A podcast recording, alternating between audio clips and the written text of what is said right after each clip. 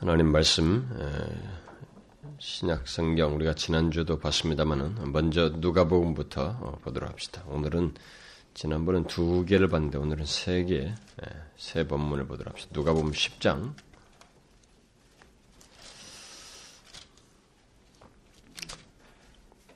10장 38절부터 42절을 먼저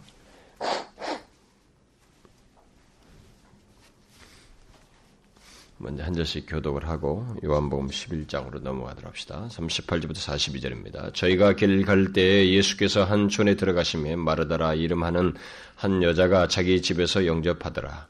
그에게 마리아라 하는 동생이 있어 주의 발 아래 앉아 그의 말씀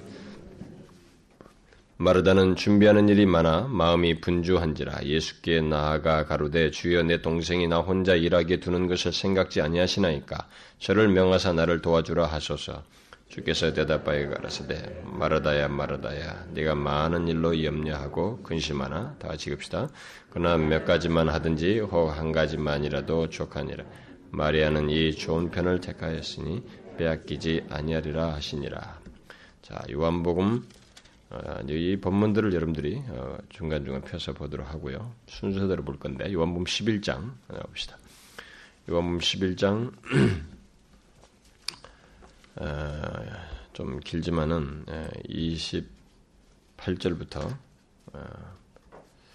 보도록 28절부터 그 44절까지 한 절씩 또 교독을 하고 12장 1절부터 8절을 보도록 합시다.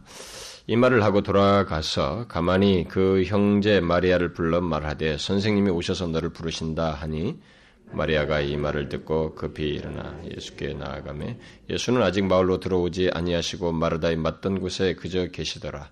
마리아와 함께 집에 있어 위로하던 유대인들은 그의 급히 일어나 나가는 것을 보고 곧 가러 무덤에 가는 줄을 생각하고 따라가더니 마리아가 예수 계신 곳에 와서 보이고 그 발 앞에 엎드려 가로되 주께서 여기 계셨다면 내 오라비가 죽지 아니하였겠나이다 하더라. 예수께서 그의 우는 것과 또 함께 온 유대인들의 우는 것을 보시고 심령의 통분이 여기시고 민망히 여기시 가라사대 그를 어디 두었느냐 가로되 주여 와서 보옵소서 하니 예수께서 눈물을 흘리시더라. 이에 유대인들이 말하되 보라 그를 어떻게 사랑하였는가 하며 그중 어떤 이는 말하되 소경의 눈을 뜨게 한 이 사람이 그 사람은 죽지 않게 할 수 없었더냐 하더라.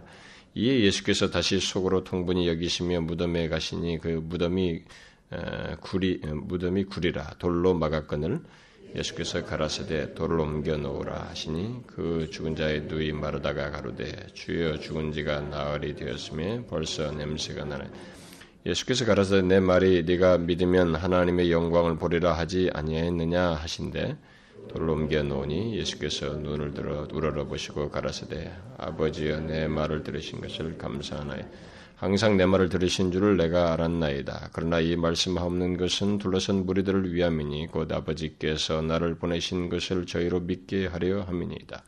이 말씀을 하시고 큰 소리로 나사로야 나오라 부르시니 다 같이 봅시다. 죽은 자가 수족을 배로 동인 채로 나오는데 그 얼굴은 수건에 쌓였더라. 예수께서 가라사대 풀어놓아 다니게 하라 하신지라. 12장 1절부터 8절까지도 어, 교독합시다. 6월절 엿새 전에 예수께서 어, 베다니에 이르시니 이곳은 예수께서 죽은 자 가운데서 살리신 나사로에 있는 곳이라. 거기서 예수를 위하여 잔치할새 마르다는 있는 것을 보고 나사로는 예수와 함께 앉은 자 중에 있더라. 마리아는 지극히 비싼 향유 곧 순전한 나드 한 근을 가져다가 예수의 발에 붓고 자기 머리털로 그의 발을 씻으니 향유 냄새가 집에 가득하더라. 제자 중 하나로서 예수를 잡아줄까 하는 유다가 말하되 이 향유를 어찌하여 300데나리온에 팔아 가난한 자들에게 주지 아니하였느냐 하니 이렇게 말하면 가난한 자들을 생각함이 아니요 저는 도적이라 똥개를 만들고 거기 넣은 것을 훔쳐가며 예수께서 가라되 저를 가만두어 나의 장사할 날을 위하여 일을 두게 하라. 가난 자들은 항상 너희와 함께 있거니와 나는 항상 있지 아니하신데. 우리가 지난 시간에 그 어, 계속 그 시리즈를 다시 시작했죠. 그래서 예수를 만나면 사람이 바뀐다고 하는 그 시리즈를 어, 지난 시간에 어, 계속해서 했는데 어, 지난 시간에 그 마르다의 변화를 어, 살펴보았습니다. 어, 마르다와 마리아는 나사로 이렇게 음, 형제 지간이죠. 그런데 그 중에서 마르다를 지난 시간에 에, 마르다의 변화를 살펴봤는데 제가 이미 지난 시간에 말한 대로 어, 마르다와 마리아는 서로 나누어서 설명할 수 없을 정도로 서로가 이렇게 예, 깊은 연관성을 가지고 있습니다. 항상 함께 언급되고 또 어떤 내용에서도 비교되는 면이 있고 또 어, 서로 연관성을 가지고 이제 변화를 가게 변화를 하더지만은 어떤 그 관계 속에서 변화되고 있기 때문에 따로 띄어서 살피는 것은 적절치 못할 수도 있다고 했습니다. 그러나 각각의 내용이 많고 어, 또 각각 다른 변화를 가지고 있기 때문에 그 부득불하게 좀 나누어서 살핀다라고 했죠. 그리고 마르다와 마리아가 그 예수를 만나서 바뀌는 그 내용은 어, 어, 이것을 먼저 우리가 알고 내용을 들어가야죠. 이 두 사람은 지금까지 그 이전까지 살폈던 사람들은 많은 경우가 처음 예수를 만나서 처음 변화되는 것이었어요. 근데 이 두 사람은 어, 성경이 기록하고 있지는 않지만은 이미 예수를 마음으로 영접한 사람으로서 어, 예수님과의 관계 속에서 더 깊고 풍성한 변화를 경험하는 어, 사람들이다라고 했습니다. 그래서 예수를 뭐 처음 믿을 때만 만날 믿는 때만 예수를 만나서 바뀌는 문제가 아니라 결국 우리가 예수를 믿고 난 다음에도 그 이후에도 예수님과의 관계 속에서 계속적으로 우리는 더 변화를 경험하게 되고 그 변화는 깊이를 더해가는 것이다. 그 예수님과의 만남과 교제를 통해서 바뀌는 그 모습, 예수를 믿고 난 이후에 그런 것을 드러내주는 어, 케이스들이다라고 했습니다. 아, 그래서 지난 시간에 제가 어, 살폈던 이 마르다는 뭐 상세하게 그 다이 얘기를 할 수 없습니다만은 어, 우리가 흔히 교회 내에서 어, 주님과 그의 교회를 위해서 순수한 마음으로 이렇게 열심히 봉사하고 일을 많이 하지만 그것 때문에 마음이 나뉘어 가지고 거기에 너무 마음을 뺏겨서 정작 더욱 중요한 것, 곧 예수 그리스도의 말씀을 듣고 그와 교제하는 것을 소홀히 하는 그런 사람들.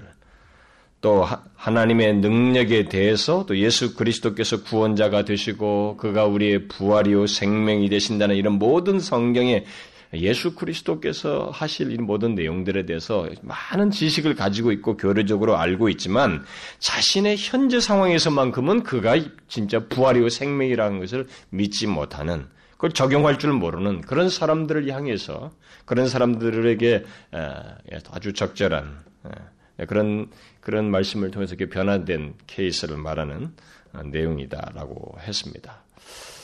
그래서 주님이 사랑하셨, 사랑하신 자라고 말을 했는데, 이들에 대해서. 그래서 주님이 사랑하시는 자도 그런 지속적인 변화와 깊은 변화를 위해서 예수님을 어, 지속적으로 어, 만나야 된다.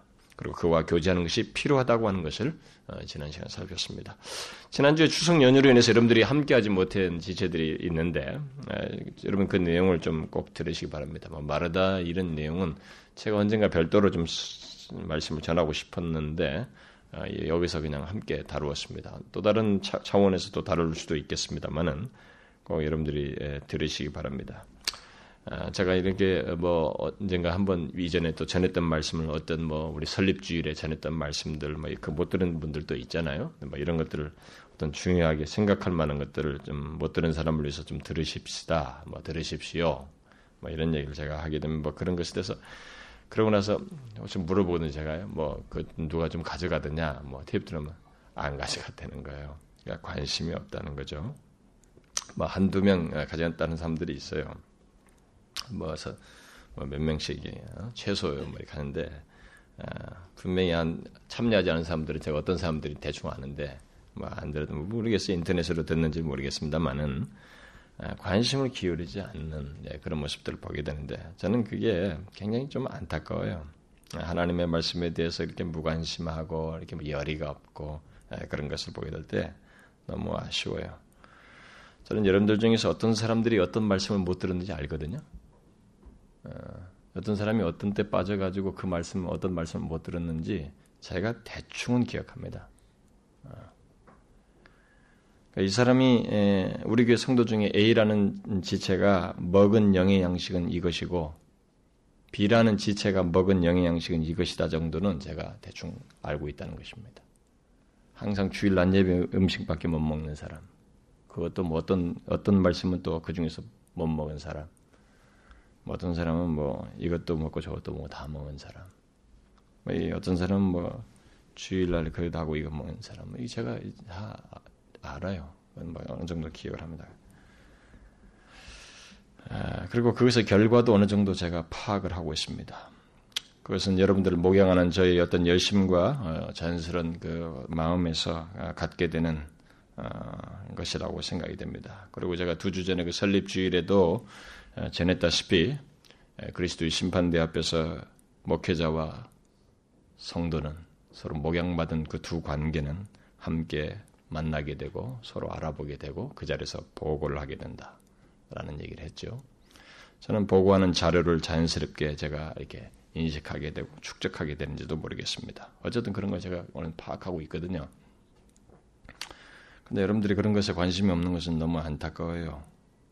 뭐 저와 무관하게 있고 이 교회에 속해 있지 않다면야 뭐 제가 신경 쓸 것도 없지만은 일단 여기에 소속돼 있는데 그 제가 목양하는 대상인데 그렇게 어, 뭐뭘 모르겠어요. 어떤 다른 기대를 가지고 있는지 모르지만은 나 설교 말고 다른 거 나는 원한다 이렇게 말하면 뭐 할 말이 없습니다만은 그게 가장 주된 것인데 예, 그것은 오히려 최소화 시켜버리려고 하고 다른 것에만 더 관심을 가지면 모르겠습니다만은 어쨌든 그렇게 영혼의 유익을 풍, 음, 골고루 풍성하게 얻지 못하는 그런 음, 대상들에 대해서는 저는 못내 아쉽습니다. 아, 제가 바라기는 어, 오늘 말씀도 사실 지난주와 연관성이 있어요. 예, 연관해서 같이 드려야 됩니다. 그러니까 지난주 말씀 듣지 못하신 분들은 아, 꼭좀 들으시기 바래요. 자, 그러면 계속해서 주님이 아, 마르다와 함께 그 사랑하시던 이 마리아를 어떻게 바꾸시는지 아, 이어서 이제 살펴보도록 합시다.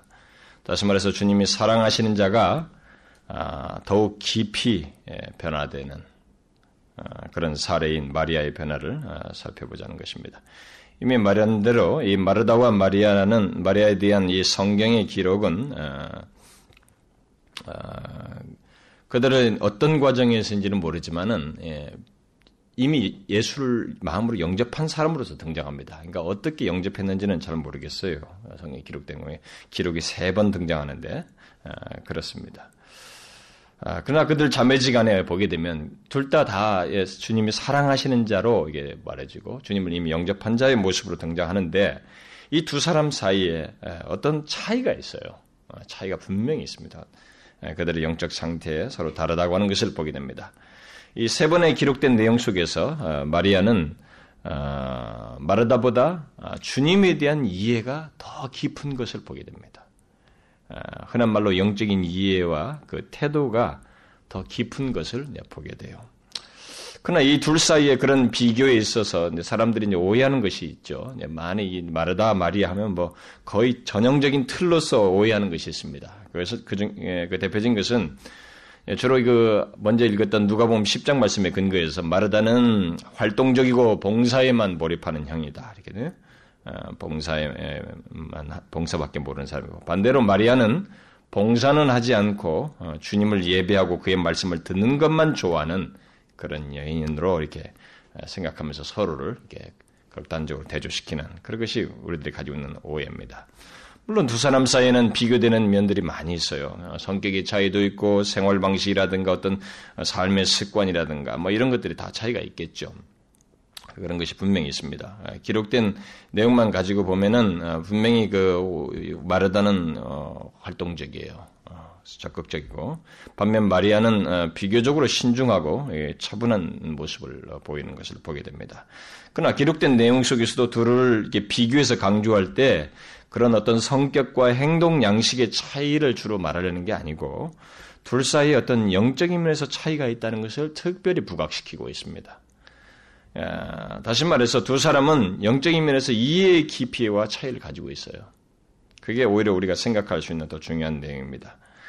자, 그러면 이제 그 마르다에 이어서 어, 어, 어, 이 그녀보다 더 이렇게 더욱 영적인 이해와 그런 그 주님에 대한 헌신의 어떤 모습들을 더 가지고 있는 이 마리아의 변화에 대해서 어, 세 번의 기록을 가지고 순서적으로 좀 살펴보게 되면 아, 이 마리아는 마르다보다 이 굉장히 사실 신중한 듯한 표정을 기록들을 어, 보일 수 있어요. 그리고 더 영적인 이해가 분명히 깊습니다. 그래서 그런 가운데 있는 이 여인이 계속 더 깊어지는 변화를 경험하고 있습니다. 그래서 사실 오늘날 예수 믿는 사람들 가운데서 어, 이미 자기가 예수를 믿고 있다고 하는 사람 가운데서 주님을 향해서 이렇게 뭐 다른 사람보다 다르게 더 순수하게 주님을 향해서 그 마음을 가지고 있고 사모함과 사랑을 가지고 있는 사람들에게는 참 이 마리아가 좋은 모델이에요.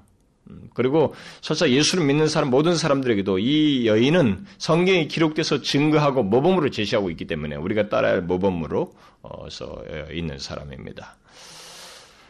자, 마르다와 이 마리아를 이제 비교하면서 아까 갖는 그 내용 중에 이제 그런 봉사와 말씀 듣는 것 이 두 개 정도로 크게 이제 대치를 많이 시키는데 근데 이것에 대한 오해부터 제가 좀 설명할 필요가 있을 것 같습니다. 예, 마리아에 대한 이 첫 번째 기록인 예, 누가복음 10장을 보면은 예, 마리아에 대해서 다음같이 기록하고 있습니다.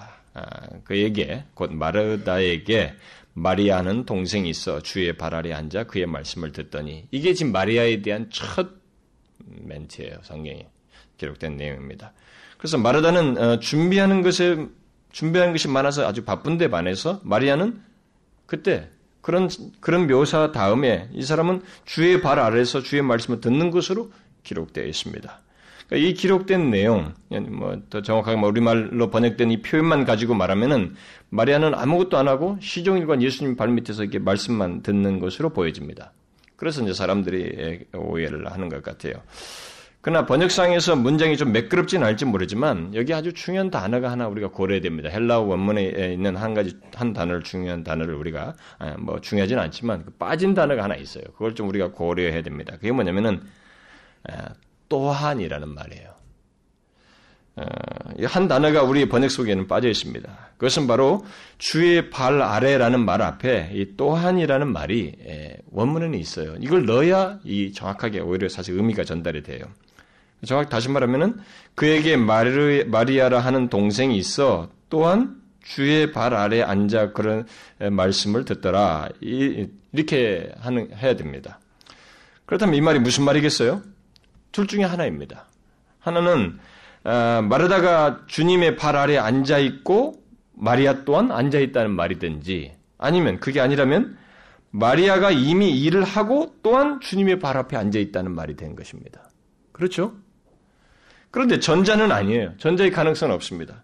왜냐하면 예수님께서 뒤에 마르다가 마리아처럼 하지 않은 것을 지적하시고 있거든요. 그러니까 그건 아니란 말이에요. 그렇다면 이 또한이라는 말은 마리아가 이미 해야 할 일을 다 마치고 주님의 발 앞에 앉아 있다는 얘기입니다. 그걸 말해줘요. 그러니까 본문은 그, 그, 그런, 원래 그런 내용을 담고 있습니다.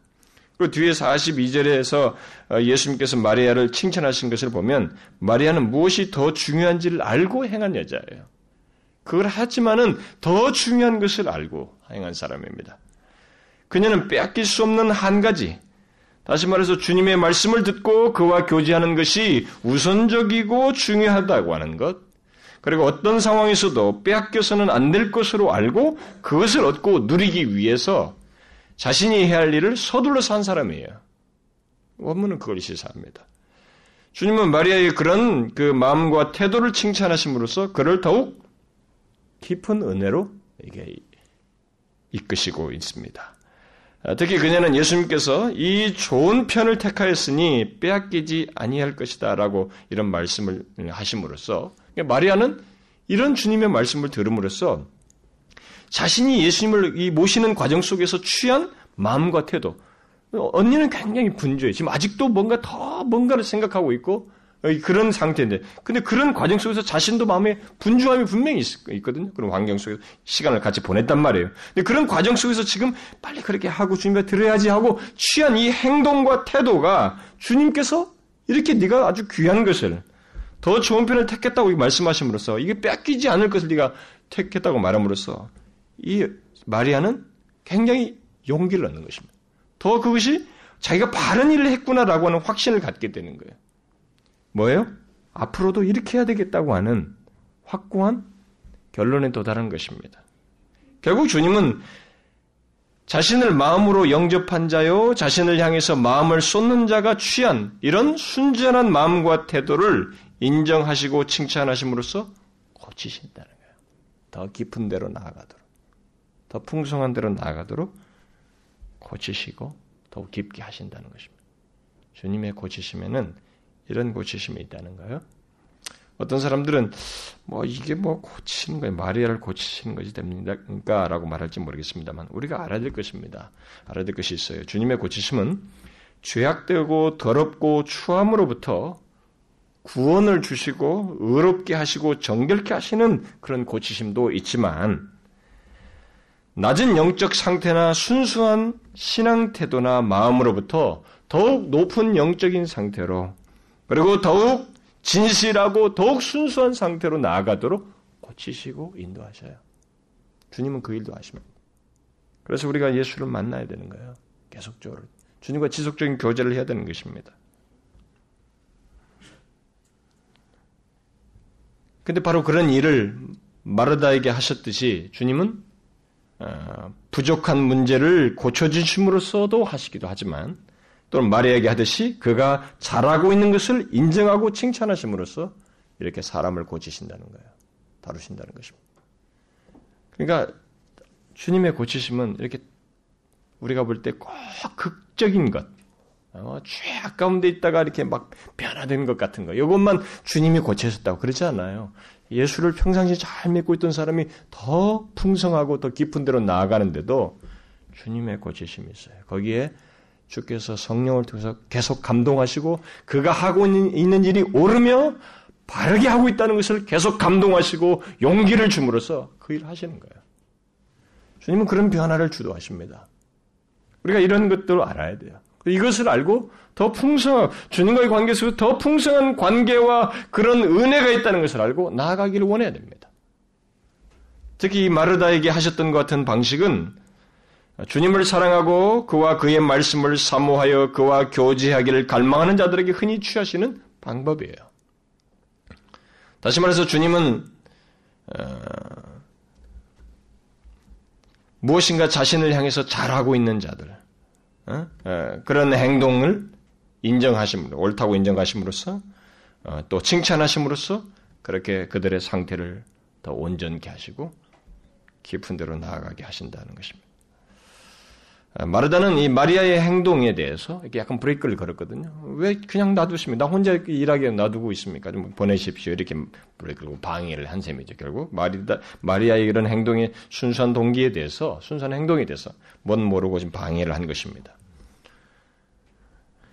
그러나 주님은 마리아를 인정하심으로써 괜찮다는 거예요. 개의치 말고 하라는 것입니다. 뭐예요? 마리아를 고치시는 거예요. 그게. 더 풍성케 하시는 것입니다. 여러분 우리는 그런 것이 있어요. 주님은 자신을 진실하게 순수하게 사랑해 사는데 주변에서 방해가 있는 거예요. 아, 너 혼자 잘났느냐? 근데 주께서 우리를 용기를 주시는 거예요. 해라 말이게. 네가 잘하고 있다. 네가 좋은 편을 택했다. 뭐예요? 그 사람을 더 고치시는 것입니다. 그래서 아 맞구나. 이게 옳구나 말이지. 내가 더 주님을 사랑해야지. 더 주의, 주의 발 앞에서 주의 말씀을 듣고 주님을 경배하는 것을 더 소중히 여겨야지. 이 빼앗기지 않아야지, 이것을 내가. 이런 마음을 더 견고히 갖게 하시는 거예요. 그렇게 함으로써 고치시는 거예요. 그래서 실제로 예수 믿는 사람들 중에 그런 사람들이 있어요. 어떤 사람들이 신앙생활 하다가 그런 경험들을 하는 거예요. 가지고 자신들이 어떤 걸 충실하게 하지만은 끝까지 그걸 놓치지 않아요. 응? 진짜 소중한 거 있잖아요. 주님과 교제하는 것을 죽었다 깨어나도 다른 것과는 안 바꿔요. 다른 것 손실해도 그건 손실 안 보려고 하는 사람들이 있습니다. 제가 가끔 기존 신자들의 그 어, 형식적인 것과 위선적인 것에 대해서 조금은 지적을 하지만은 제가 그렇다고 해서 그 중에 다 모두가 그렇다는 얘기는 아니에요. 오랜 신자들이 가지고 있는 아주 무서운 장점이 있어요. 그 무거운 무기추를 가지고 마치 이와 같이 정말 소중한 것 하나를 끝까지 양보하지 않고 놓치지 않는 그 좋은 편을 택한 것을 절대 빼앗기지 않으려 끝까지 붙들고 20년, 30년, 40년 죽을 때까지 지키는 그런 사람들이 많아요. 저는 우리 교회에 좀 그런 사람들이 우리 교회야말로 그런 사람이 너무 없는 교회라고 난 생각이 돼요. 무게가 있어야지 말이죠. 꾸준히 그 자리에 제자리에 있어서 자기가 충실하면서도 그 자리에 있는 그런 신자가 필요하다고 생각해요. 아, 기존 교회들은 그런 게 있죠. 우리 교회는 물론 젊은 사람들이 많다 보니까 뭐 그런 현상이 생기는지 모르지만은요. 아, 그게 있어야 돼요. 더 깊은 은혜로.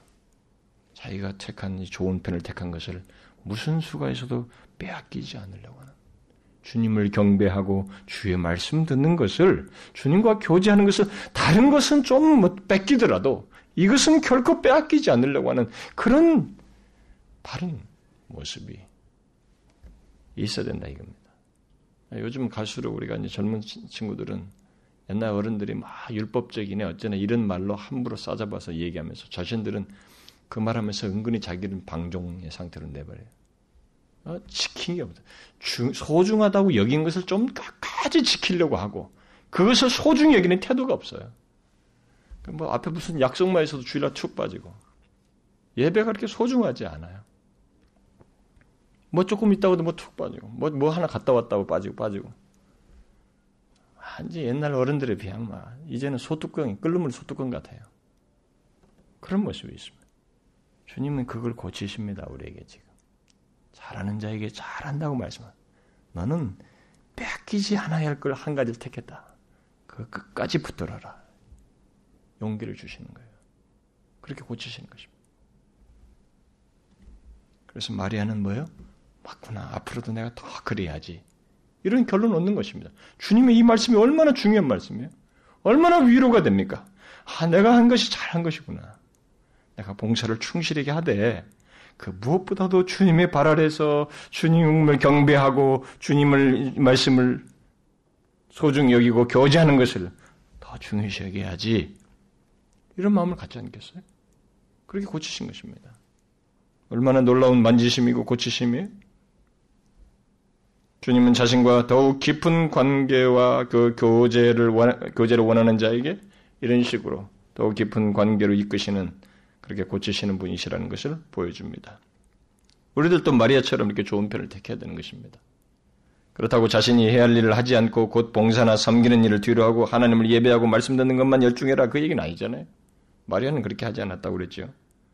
그런 것들을 하되 그런 가운데서 더욱 중요한 것을 놓치지 않는 신앙 태도를 가져야 된다는 거예요.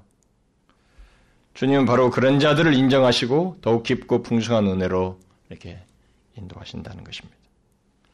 혹시 여러분들 중에 나는 그런 거 잘 모르겠는데요. 뭐 그렇게 깊은 대로 인도하시고 뭐 인정하시고 풍성한 은혜로 한다는 건 나는 잘 모르겠습니다. 별로 그런 거 잘 기대도 없어요. 하는 사람이 있을지 모르겠어요.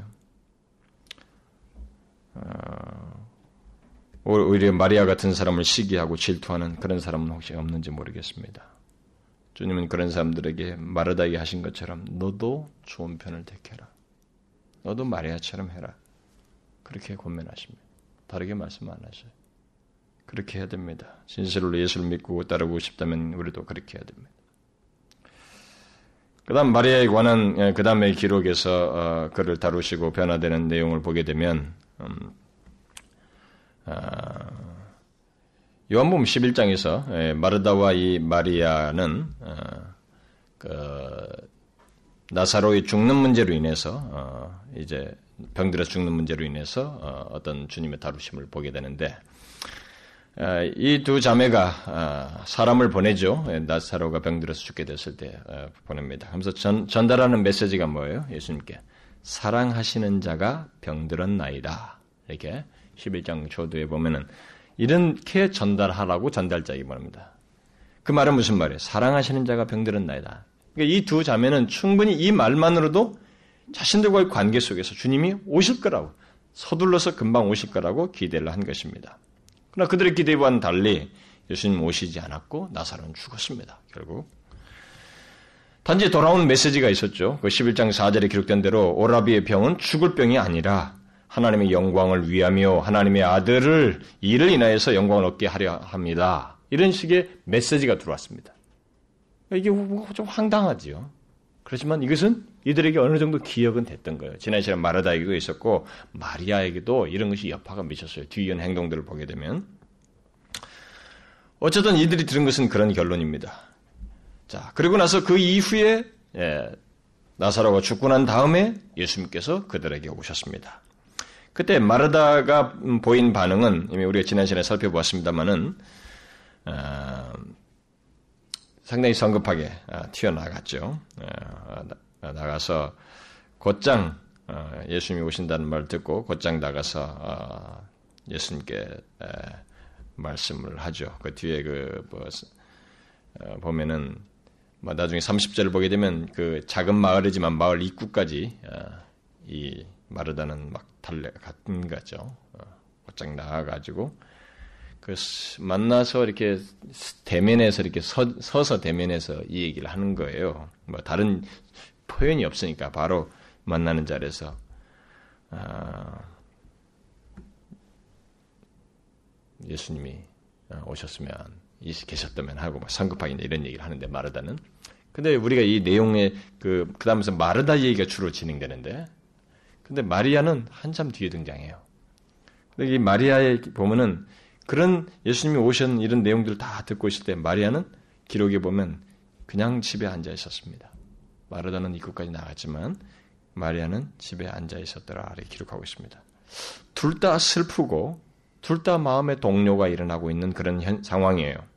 그런데 마르다는 곧장 나가서 예수님께 자기들과 함께 계시지 않으신 것, 아니 예수님께서 오시지 않은 것에 대한 그 아쉬움을 예수님께 예수님 뵙자마자 토로하였어요. 주께서 여기 계셨다면 내 오라비가 죽지 않았겠나이다 이렇게 말을 확 내뱉었습니다. 그러나 마리아는 그녀 또한 사랑하는 주님이 오시는 소식을 들었지만 또 이전에 예수님과 교제하는 것이 그 무엇보다도 귀한 줄을 알고 그런 주님의 인정까지 받은 사람이어서 예수님과 교제를 원하는 바이지만 그녀는 집에 있었어요.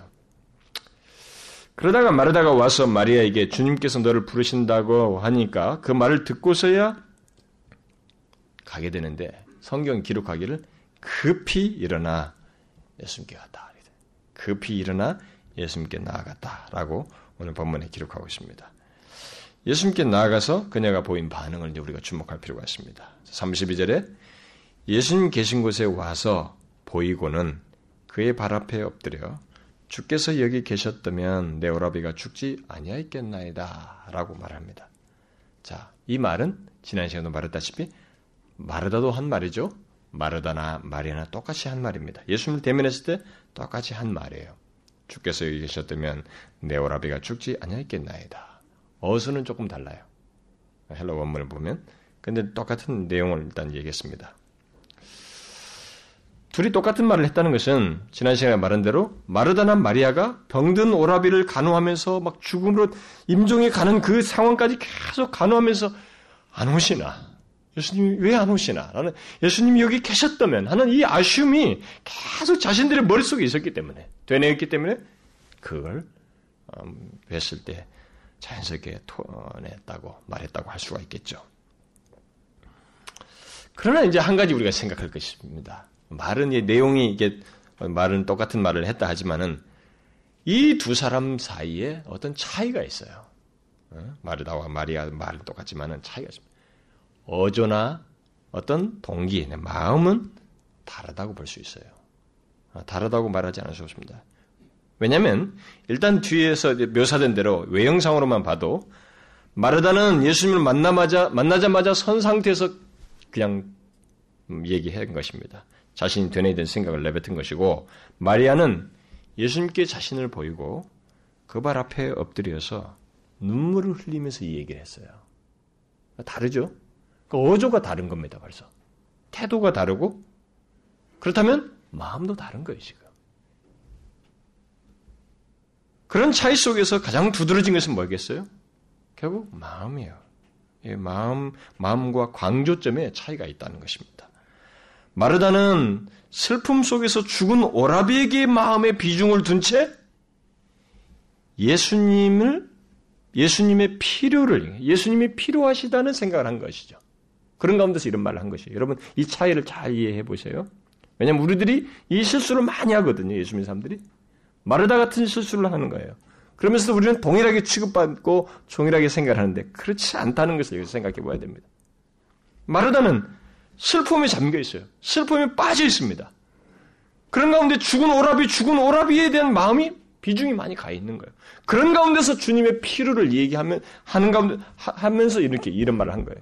주님이 계셨으면. 이렇게 말한 것입니다. 그런데 마리아는 예수님께 대한 마음의 비중을 두고 얘기를 하는 거예요, 지금. 모든 이 정황과 배경을 보게 되면. 예수님에 대한 마음의 비, 예수님께 대한 마음을 비중을 두고 그분에 대한 신뢰의 근거에서 죽은 오라비의 문제를 말하고 있는 것입니다. 어? 죽은 오라비 문제를 얘기하는 것입니다.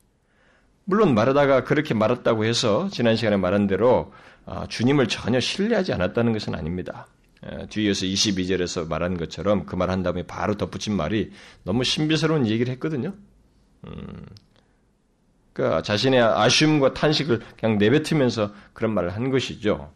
어? 그래서 주님께서 아, 주님을 통해서 하나님께 역사하실 것이라고 믿고 있다는 뭐 그런 표현을 어, 뒤에 덧붙인 걸 보게 되면 뭐 완전 불신앙 속에서 했다고 말할 수 없어요. 그럼에도 예수님은 예수님을 대면해서 취한 이 똑같은 말, 내용상으로 똑같아 보이는 이 말에는 차이가 있어요. 마음과 강조점의 차이가 있습니다. 그것은 마치 말의 표현이 같아도 우리가 흔히 동기나 이, 이 마음의 비중이 다른 것과 같다고 볼 수 있어요. 그런 차원에서 생각해 보면 됩니다. 여러분 우리가 똑같은 말을 해도 동기가 다를 수 있잖아요. 그렇죠? 그리고 이 톤이 다르네요. 어조가 다르고. 그러니까 마음이 다르니까 어조가 다르게 나타나잖아요. 어? 인토네이션이 다른 거지. 억양이 다른 거죠. 거기서 다르잖아요. 똑같은 말해도 올리냐 내리냐에 대해서 화가 났는지 이게 기쁨으로 하는 건지 뭐는 다 알 수 있는 것처럼 이게 다른 수 있어요. 예를 들어 예를 들어 볼까요? 우리가 뭐 신앙적인 차원에서 얘기를 해봅시다. 똑같이 우리들이 예수님이 필요합니다. 주님, 저는 주님이 너무 필요해요. 저는 주님을 믿습니다. 주님이 최고예요. 라고 이게 이런 단어를, 이런 표현을 우리가 쓴다 할지라도 한 사람은 그것을 자신을 위해서 말할 수 있고 또 다른 사람은 주님을 사랑하고 신뢰하고 높이기 위해서 그 말을 할 수 있는 거예요. 그렇죠? 두 차이가 있는 것입니다. 얼마든지 차이가 있어요, 둘이. 이런 차이를 우리가 여기서 느낄 수 있는 거예요. 똑같은 말을 하는데도. 근데 교회 안에 그런 게 있는 거예요. 우리들 가운데서도.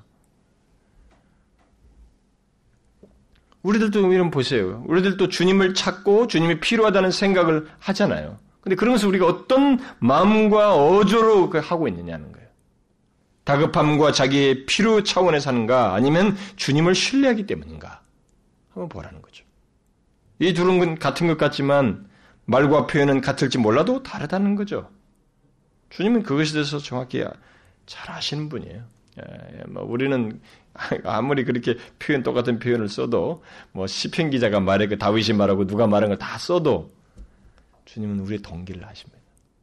예수님이 겟세만에서 기도하신 그 기도를 모방한다 할지라도 우리 동기를 아신다. 표현의 문제가 아니라는 거예요. 그래서 주님은 이 마리아가 지금 이게 슬퍼서 어, 슬퍼서 지금 어, 힘들어하는 그 가운데 있지만 어, 주님을 신뢰하면서 그분 안에서 그, 그 위로가 필요로 하는 것을 아시고 위로를 구하는 것을 아시고 어, 마리아를 마음으로 공감하면서 위로하셔요. 여기서 보게 되면 그러니까 마르다에게 한 것하고 좀 달라요. 응? 예, 여기 보면은 33절에 예수님께서 그녀의 우는 것과 또 함께한 유대인들이 우는 것을 보시고 심령의 통분이 여기시고 민망히 여기사 가라사대 그를 어디 두었느냐 굉장히 공감하고 있습니다. 여기서 우리는 고통과 위기 속에서 또 깊은 슬픔 속에서도 자신을 신뢰하는 자를 주님께서 깊이 공감하시고 마음을 같이 하심으로써 위로해 주신다는 것을 보아야만 합니다. 이것이 무엇을 말하는지 여러분 아셔야 됩니다. 이게 단순한 행동이 아니에요. 이게 말로써 또 주님께서 사람을 고치시기도 하지만 주님의 이런 행동 속에서 마리아를 고치시고 있는 거예요. 물론 주님은 뒤에 죽은 나사로를 묻힌 곳으로 가서 묻고 가서서 뭐 나중에 살리시는 행동을 해요. 현실적인 어떤 작업을 하지만 마음으로 깊이 공감하심으로써 마리아를 다루시고 있어요. 그를 고치시고 있습니다. 근데 그런 현실적인 일에 앞서서 먼저 심령의 통분이 여기시고 민망히 여기심으로써 자신 또한 마음이 아프다는 것.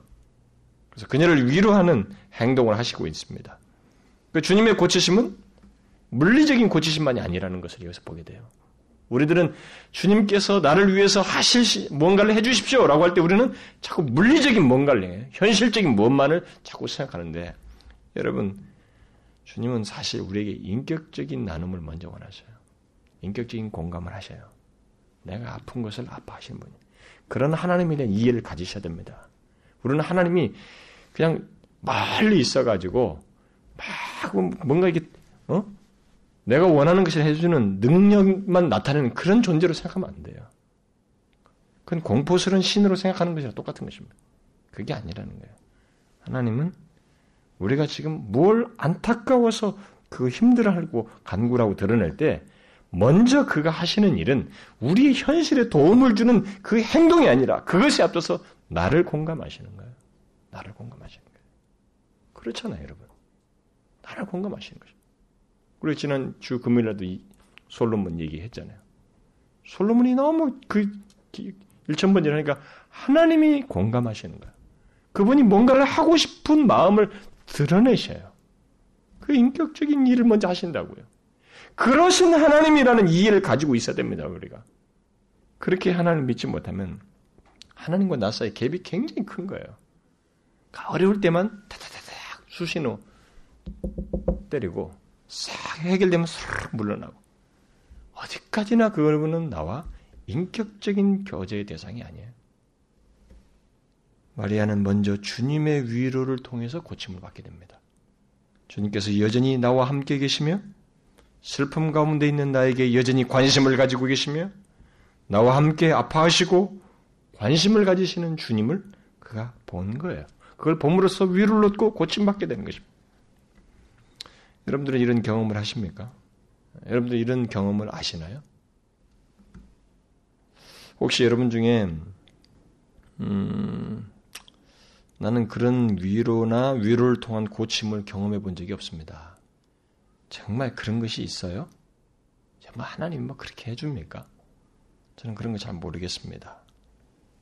혹시 이렇게 말하는 사람이 있다면 저는 그런 분들에게 하나님과 그의 말씀에 대해서 문제 삼지 말고 진짜 그것을 경험해 보고 싶다면 하나님과 그분의 말씀 가지고 문제 삼지 말고 자신이 슬픔과 고통 속에서 주님께 대하여 어떤 마음과 태도를 취하는지부터 한번 살펴보세요. 살펴보시라고. 똑같은 표현, 똑같은 말, 성경의 유형을 쓰는 문제가 아니라 자신이 그런 환경 속에서 슬픔이 힘들고 슬픔이 자기를 잠기게 하고 문제 속에 있는 그 상황에서 자신은 주님에 대해서 어떤 마음과 태도를 가지고 있는지부터 한번 살펴보라 이 말이에요.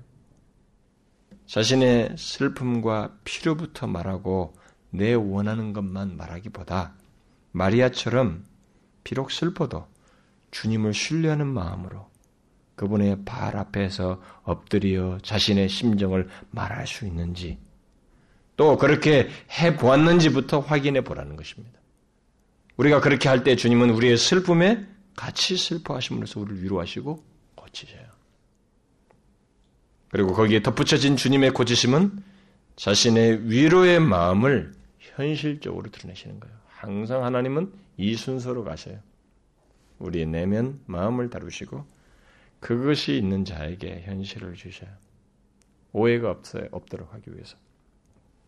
그래서 주님 마리아에게 그를 어디 두었느냐 물으신 뒤에 무덤에 돌을 옮겨 놓으라고 했습니다. 가셔서. 이때 마르다는 예수님께 나와서 죽은 지 나흘이나 되어서 벌써 냄새가 납니다. 이렇게 말함으로써 예수님의 행동에 대해서 무엇인가 못, 못 믿어 했습니다만은 마리아는 가만히 있었어요. 가만히 있었습니다. 주님께서 그를 어디 두었냐고 이 물은 이, 이 물음을 들은 사람은 마리아입니다. 그렇다면 돌을 옮겨 놓으라는 말에 제일 먼저 말할 수 있는 사람은 어쩌면 마리아일 거예요. 마리아. 마리아가 더 옆에서 말할 수 있는 자리에 있다고 생각할 수 있습니다. 그러나 그녀는 그에 가만히 있었어요. 주님께서 하시는 말씀에 가만히 있었습니다. 뭐예요? 주님을 믿은 겁니다. 믿고 있는 거예요. 신뢰하고 있어요. 그리고 마침내 죽은 오라비가 예수님의 말씀대로 살아서 나오는 것을 목격하게 되죠. 그때 그녀는 뭐예요? 여러분 이 경험이 가져다 줄 마리아에게 가져다 줄 그걸 한번 생각해 보세요. 마르다도 마찬가지지만 이 마리아에게 있어서 이 경험은 자신이 지금 믿고 있는 바대로 지금 믿어오고 있는 바대로 예수님은 진실로 구원자예요. 마르다에게 말한 대로 부활이요 생명이심을 분명히 보게 될 뿐만 아니라 그 무엇보다도 뭐예요? 주님께서 슬픔 가운데, 슬픔 가운데 있던 자신, 자신을 마음으로 같이 하시고 이루하시던 그것을 그냥 마음으로만 하는 것이 아니에요. 단순하게 그냥 하는 것이 아니라 실제적으로 현실 속에서도 드러내신 분이시라는 것을 경험하게 되는 거예요. 죽은 자가 살아나는 일은 이건 가벼운 일이 아니죠. 이건 엄청난 일입니다. 그 엄청난 일 때문에 많은 사람들이 예수님을 믿게 됐다고 뒤에 기록하고 있습니다.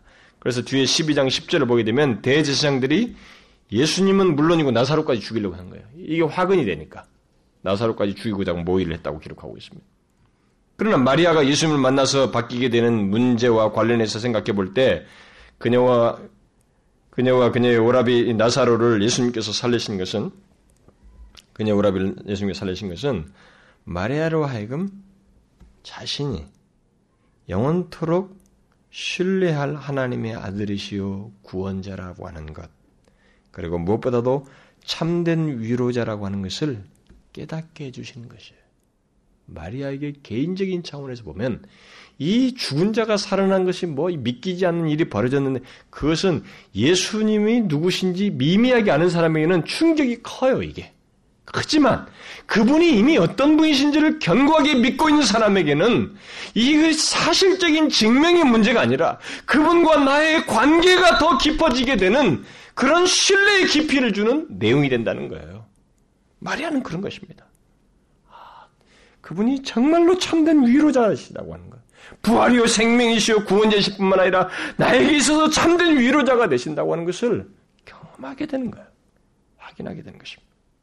그래서 주님 곁에 있는 것이 또 그와 교제하는 것이 얼마나 큰 복인지 그것을 더욱 견고히 그리고 더 사모할 만한 내용으로 갖게 하는 고치심이 있게 되는 거예요. 고치심이. 제가 여러분들에게 설명하는 이런 내용들을 이해하시나요? 여러분 이해하시고 있죠? 나사로를 살리신 과정을 자세히 보면 그 일을 통해서 분명히 아까 그 예수님께서 메시지를 전할 때 이것이 하나님의 영광을 드러내고 자기 자신이 영광을 얻으시는 기 위해서 있는 일이라고 했고 많은 사람들을 믿게 하기 위함이라고 하는 이런 내용이 있어요. 다른 사람들을 대상으로 놓고 볼 때. 그런데 이 내용의 흐름에서 가만히 보게 되면 이 사람들 마르다와 마리아와의 개인적인 차원에서도 주님이 이 일을 하고 있는 걸 보게 돼요. 그래서 마리아가 막 슬퍼서 눈물 흘때 주님께서 그것을 민망히 여기시면서 어디다 묻었느냐 질문하시거든. 글로 가셔요, 그리고. 그를 슬퍼하신, 슬퍼하는 걸 보고 민 마음에 통분히 여기시는 가운데서 어디다 묻었지? 하고 가시고 있어요. 그러니까 남들에게는 이게 큰 외적인 또 다른 이유가 있지만 개인적인 차원에서 주님은 이 문제를 다루고 있어요. 다루고 있습니다. 그래서 마리아를 진실로 위로하시는 거예요. 자신이 참된 하나님의 아들이시라고 하는 것을 드러내기도 하지만 자신을 신뢰하는 그를 더 견고히 붙들어주고 그를 인정해주는 그 위로하시는 일을 하시는 그렇게 함으로써 이 영혼을 고치시고 있어요. 결국 마리아의 영혼은 새로운 장을 열게 되는 것입니다. 이런 것을 통해서. 아니 주님을 더욱 신뢰하고 더욱 사랑하게 하는 그리고 더욱 깊은 관계로 나아가게 하는 그런 계기가 되는 거예요. 경험이 되게 하는 것입니다. 그렇지 않을 수가 없겠죠. 그야말로 주님의 고치심은 그렇게 상한 마음을 고치시는 것을 넘어서서 더욱 깊은 교제와 영적 상태로 나아가게 하는 그런 고치심이라는 것을 여기서 보여줍니다. 그리고 그 증거가 세 번째 기록에서 나타나요.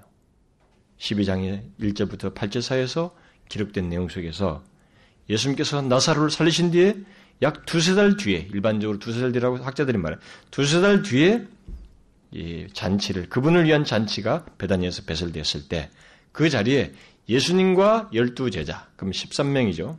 그 다음에 거기 옆에 나사로가 함께 앉아 있습니다. 14. 그 다음에 마르다가 예수님 곁에서 봉사하고 있습니다. 15. 그 다음에 마리아가 등장합니다. 최소한 16명. 만일 누가 여기 함께 잔치를 배설한 자가 있다면 그 사람까지 있었겠습니다만 최소 등장하는 수준은 16명이에요. 바로 그 자리에 마르다가 등장하는데 아니 마리아가 놀라운 일을 하나 합니다. 이 마리아가 지극히 값비싼 향유 순전한 나드 한 근을 가져다가 그분의 발에 붓고 그의 머리털로 그 발을 씻습니다. 마테오와 마가는 이 향유를 예수님의 몸에 부었다 그러세요. 머리부터 머리 부었다 이렇게 말한 게 머리 몸 다 부은 거예요. 이렇게 온몸을 부은 것입니다. 이렇게.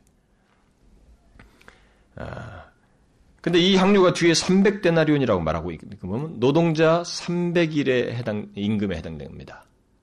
그러니까 우리가 뭐 주일날 쉬고 뭐 일하면서 뭐 그러니까 1년 일하는 임금이라고 보면 돼. 1년 연봉이라고 생각하면 되겠죠. 노동자 보통 우리가 뭐 어디 가서 노역자가 가서 일할 때 뭐 하루에 뭐 10만 원씩 한다 봅시다. 3천만 원. 3천만 원 아, 우리가 오늘날 같은 일거리가 있는 이 임금이 비싼 이 나라에서도 그 벌으려면 1년씩 수고해도 3천만 원 적금해도 보기 쉽지 않아요. 평생 아마 그때 당시로 보면 아마 모은 것일 거예요. 근데 그것을 한순간에 깨뜨려요, 여기서. 옥합으로도 표현하는데 다른 데서는 한순간에 깨뜨려서 주님의 몸에 붙습니다. 왜 이런 행동을 했을까? 너무 오버한 거 아닌가? 너무 예수님에게 미친 거 아니야? 우리는 이런 질문, 의문들이 생깁니다. 근데 실제 그 주변의 그 반응이 그, 그런 대답을 해주죠. 주변에서 먼저 반응이 일어났습니다. 그녀의 행동에 대해서 제일 먼저 가른 유다가 반응했죠. 5절에 나와 있습니다. 이런 비싼 것을 어? 가난한 자에게 도와주지. 이렇게 해서 말했습니다. 그러니까 그런 말 속에서 결국 뭐예요? 노동자의 1년 임금, 그, 그런 현금 가치가 있는 것을 한순간에 쏟아붓는 것이 이해할 수 없다는 거죠. 너무 무모한 행동을 한다는 거예요. 다른 제자들도 거기에 침묵하고 있거든요. 이 침묵이 긍정의 침묵인지 부정의 침묵인지 우리가 상상을 뭐 나름대로 할 수 있겠습니다만 부정 쪽에 가깝다고 봐야 돼요. 그동안 주님께서 강조해 오신 것과 뭔가 좀 다른 모습이다. 이 말렸어야 되는데 정말 유다의 동기를 모르는 그들로서는 어, 그럴 법도 하네. 가난한 자 주는 그분 또한 가난한 자를 도우라고 많이 하셨던 분이니까 가난한 자를 주는 것이 더 정상이 아니겠어? 라고 충분히 상상했을 거예요. 여러분이 그 자리에 있었다면 어떻게 생각하겠습니까? 여러분이 만약에 교회에서도 우리가 현실 속에도 말하면은 어? 3천만의 현금을 한순간에 몇 분 만에 쏟아 부어서 여기서, 여기서 쏟아버린다면 어떻게 생각해요? 에, 오늘날의 이 교회 안에서도 이, 어, 보통 이상의 헌신과 헌상을 하게 될 때 그것을 아주 불만스럽게 말하는 사람들이 여전히 있는, 많은 거 보면은 어, 뭐 가른주나 못지않은 말들을 할 사람들이 많겠죠. 긍정적으로 말하기가 어려울 거예요. 그리고 만약 긍정적으로 생각한다면 우리가 예수를 믿고 있으니까 믿는 사람으로서 긍정적으로 만나면 아, 저는 참저 저 자매가 예수님이 참 많이 사랑해서 그런가 보다. 어? 아, 예수님 예수님께 참 귀한 것을 드리고 헌신하고 있구나. 어? 참 감사와 헌신이 아, 특출하구만. 뭐, 요 정도 우리가 해석할 수 있겠죠? 그러나 사람의 중심을 보시는 주님은 이 마리아의 중심을 알고 그녀의 그 같은 행동이 그런 것 이상이라고 하는 것을 말해주고 있습니다. 우리는 마리아가 주님과의 교제 속에서 그의 고치심 속에서 얼마나 깊은 교제로 나왔는지를 여기서 보게 되는 거예요. 뭐예요? 마리아는 예수님에 대해서 다른 사람들이 보지 못하는 것을 보고 있다는 사실을 말해주고 있습니다. 뭐라고 말씀하셨어요? 7절에 저를 가만 두어서 두어 나의 장사할 날을 위하여 일을 하게 하라 이렇게 말씀. 이 말은 무슨 말입니까? 그녀는 예수님께서 자신이 죽으셨, 음, 죽으셨다가 살아나실 것에 대해서 하신 말씀을 믿고 있었고 그것을 지금 준비하고 있다는 거예요. 다른 사람들이 생각지 않고 있고 더욱더 미리 준비한다는 것은 거의 생각도 못하고 있는 바로 그 상황에서 이 여인이 이런 행동을 하고 있는 거예요. 주님은 그녀의 그런 마음을 아시고 다른 사람들의 오해와 왜곡을 막아주고 있습니다. 아무것도 모르고 것만 알고 뭐 떠들어대는 그들을 차단시키고 있어요. 가만 두어라. 저를 그야만 두어란 말이지. 이렇게 주님이 인정하신 거예요. 그러니까 마리아에게 마리아만 알고 있는 영역이에요, 이게 지금. 주님이 이렇게 막아주시면서 자기를 인정해 주시는 거에서 마리아는 다루어지는 거예요. 더 깊이 다루어지는 것입니다. 주님과 교제의 필요를 더 갈망하게 하고 사모하게 하는 주님의 행동이에요. 그런 교제를 하고 있는 것입니다. 그리고 나서 주님께서 그녀에게 큰 축복의 말씀을 하시죠. 여기 원복음에 기록되어 있지 않습니다만 동일한 내용을 다루고 있는 어, 마태복음이나 마가복음에 보면은 마태복음 26장에 보면 이렇게 기록되어 있습니다. 이 여자가 내 몸에 이 향유를 푼 것은 내 장사를 위하여 함이니라. 내가 진실로 진실로 너희에게 이르노니 온 천하에 어디서든지 이 복음이 전파되는 곳에는 이 여자의 행한 일도 말하여 저를 기념하리라. 주님은 그녀의 주님에 대한 깊은 이해와 사랑과 헌신을 보호해 주시면서 온 천하의 복음이 전해지는 곳에 이 소식이 전해지고 그녀의 행동을 기억하는 일이 있을 것이다. 라고 말씀하셨습니다. 얼마나 놀라운 축복이에요? 지금 1900년이 지난, 2000년이 지난 우리가, 우리 여기까지 와서 극동에서까지 이 여인을 들먹거리고 있습니다. 그녀의 그 아름다운 얘기를 얘기하면서 감동을 받고 있어요. 주님의 말씀대로 된 것이죠. 결국 그녀는 주님을 깊이 알면 깊은 사랑과 깊은 헌신, 아니 모든 것이라도 들고 싶은 그런 갈망과 헌신, 소원이 있게 된다고 하는 것을 드러내주고 있어요. 그런 사람입니다. 우리가 몰라서 그렇지. 우리가 주님을 깊이 알지 몰라서 그렇지. 몰라서 그렇지. 이 여인은 보여주는 거예요. 주님은 또 그것을 확증해서 말해주고 있는 것입니다.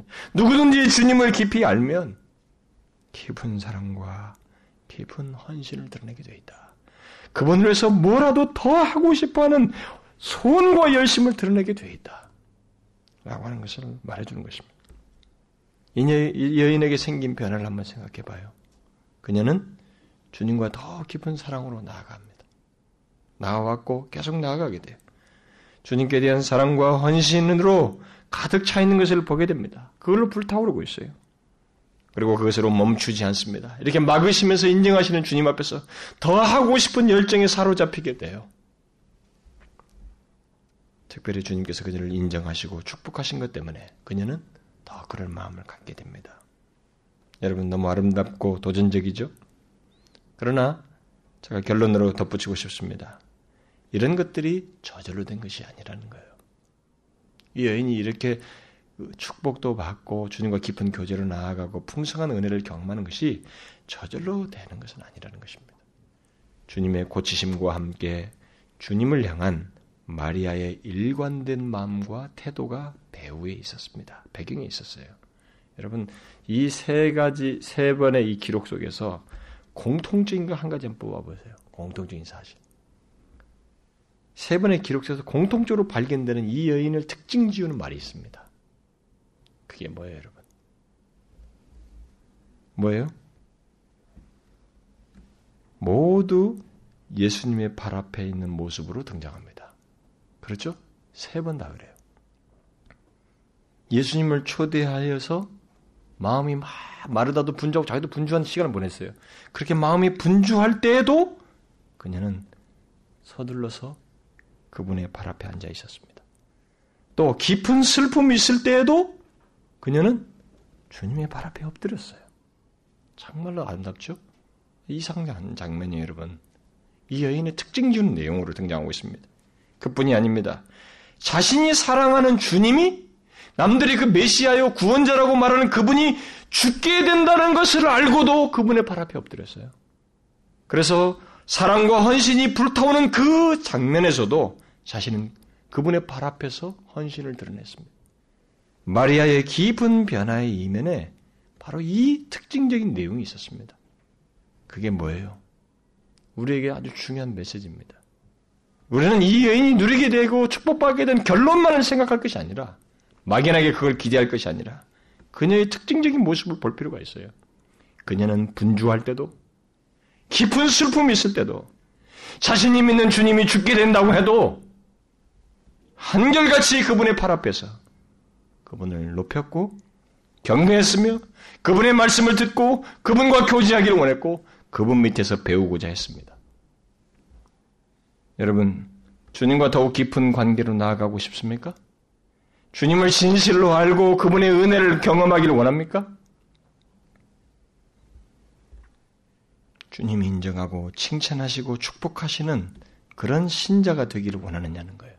그렇다면 마리아처럼 분주할 때도 여러분들이 생업전선에서 또 공부하면서 먹고 사는 것에서 아무리 분주해도 모든 일이 잘 될 때도 기쁠 때도 주님의 발 앞에 앉으셔야 됩니다.